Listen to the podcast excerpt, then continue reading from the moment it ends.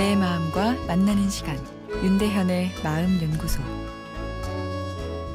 오늘은 망상 증세를 보이는 아들에 대한 사연인데요. 아, 저는 고등학교 졸업 후 재수를 하고 있는 아들이 있습니다.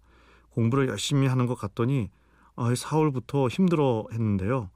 어, 아들도 자신이 이상하다며 청소년 센터에서 상담을 받기도 했습니다.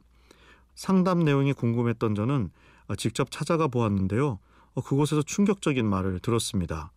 아들이 말하길 유명 연예인 한 분이 프로그램을 맡았는데 자신 때문에 중도 하차하게 됐다며 오해를 해서 학교까지 찾아왔었다는 등 얼토당토하는 이야기들을 사실이냐 말했다고 합니다. 하지만 문제가 있다 싶어서 신경정신과에 가자 하니까 정색을 하면서 마음이 편해져서 검사받을 필요 없다며 완강히 거부하더라고요. 어떻게 설득해서 병원에 데려가야 하는지요. 지금은 어느 정도 생활을 하고 있는데 병원에 꼭 데려가야 하는지도 궁금합니다. 사실 아이가 어렸을 때 가정사가 복잡했었는데 아, 그럼에도 지금까지 한 번도 말썽을 부리지 않고 공부도 열심히 했던 아이였습니다. 아, 설마 지금 이렇게 된 것이 어렸을 때 환경 탓일까요? 라고 하셨는데요. 아, 우선 병원에 가야 할 상황으로 보입니다.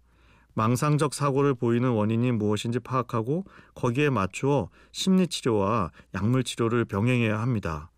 현실 세계와 환상을 잘 구별 못하는 망상 같은 증상은 상담만으로는 해결이 잘 되지 않습니다. 겉으로는 괜찮아 보여도 자신을 잘 감추어서 그런 것이지 내부적으론 일반적이지 않은 생각을 하고 있을 가능성이 큽니다.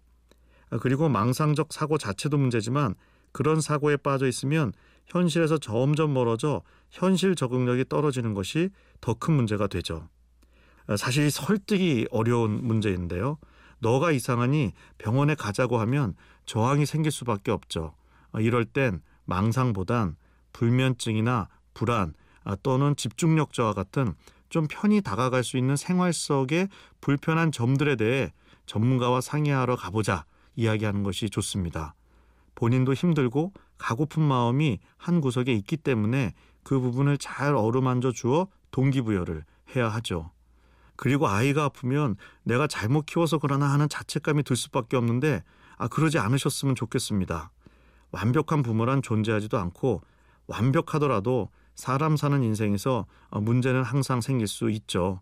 긍정적으로 생각하시고 잘 치료받으셨으면 좋겠습니다.